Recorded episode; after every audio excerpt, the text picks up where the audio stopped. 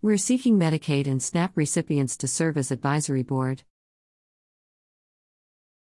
United Resource Connection is seeking Medicaid and SNAP recipients for input and feedback about local support programs and services. One of the goals of United Resource Connection is to make access to support services more user-friendly.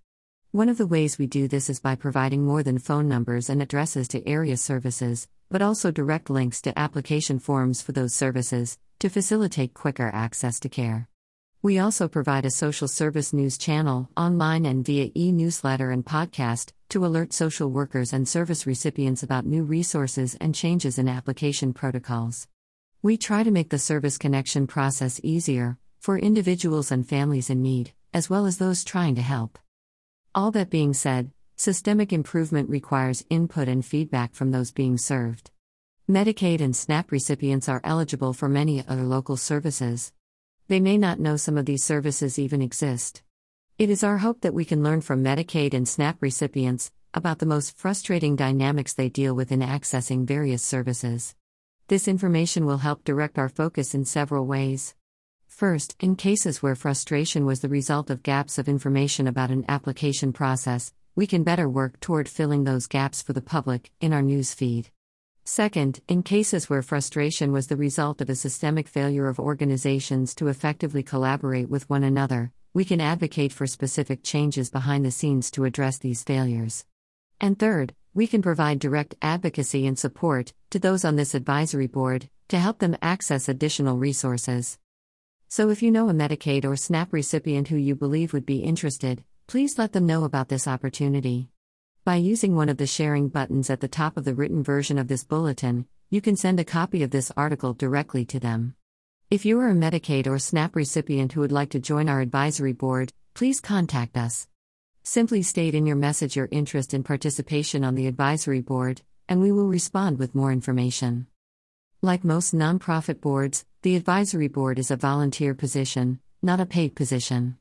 Communication with those who volunteer to serve on the advisory board will be via phone and email. Those who are comfortable with video conferencing and/or meeting in person will also have that option as well. As mentioned previously, participants will be asked to share their stories of frustration about various aspects of the service connection process. We will not share the names of any participants publicly or outside our organization. As was previously mentioned, we will also help advisory board members identify and access additional resources to help them and their family.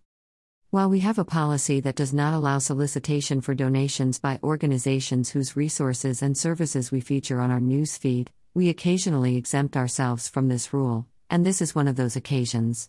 If you would like to support our efforts to form this advisory board and receive a report of our findings, you can do so by making a tax-deductible donation to United Resource Connection. You can learn more about other ways to support us, as well as how to access programs that match your donation, on our website at UnitedResourceConnection.org. This post was composed by Stephen C. Densmore, who serves as the President, CEO, and Janitor of United Resource Connection.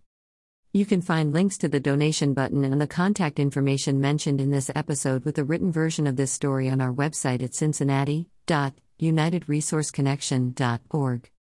You've been listening to the Hamilton County, Ohio Social Service News on Apple Podcasts. If you have social service news to submit to this podcast, visit cincinnati.unitedresourceconnection.org. Once there, you can also subscribe to get a free summary of the past week's social service news stories emailed to you every Saturday morning. So visit us online to discover more social service news and resources.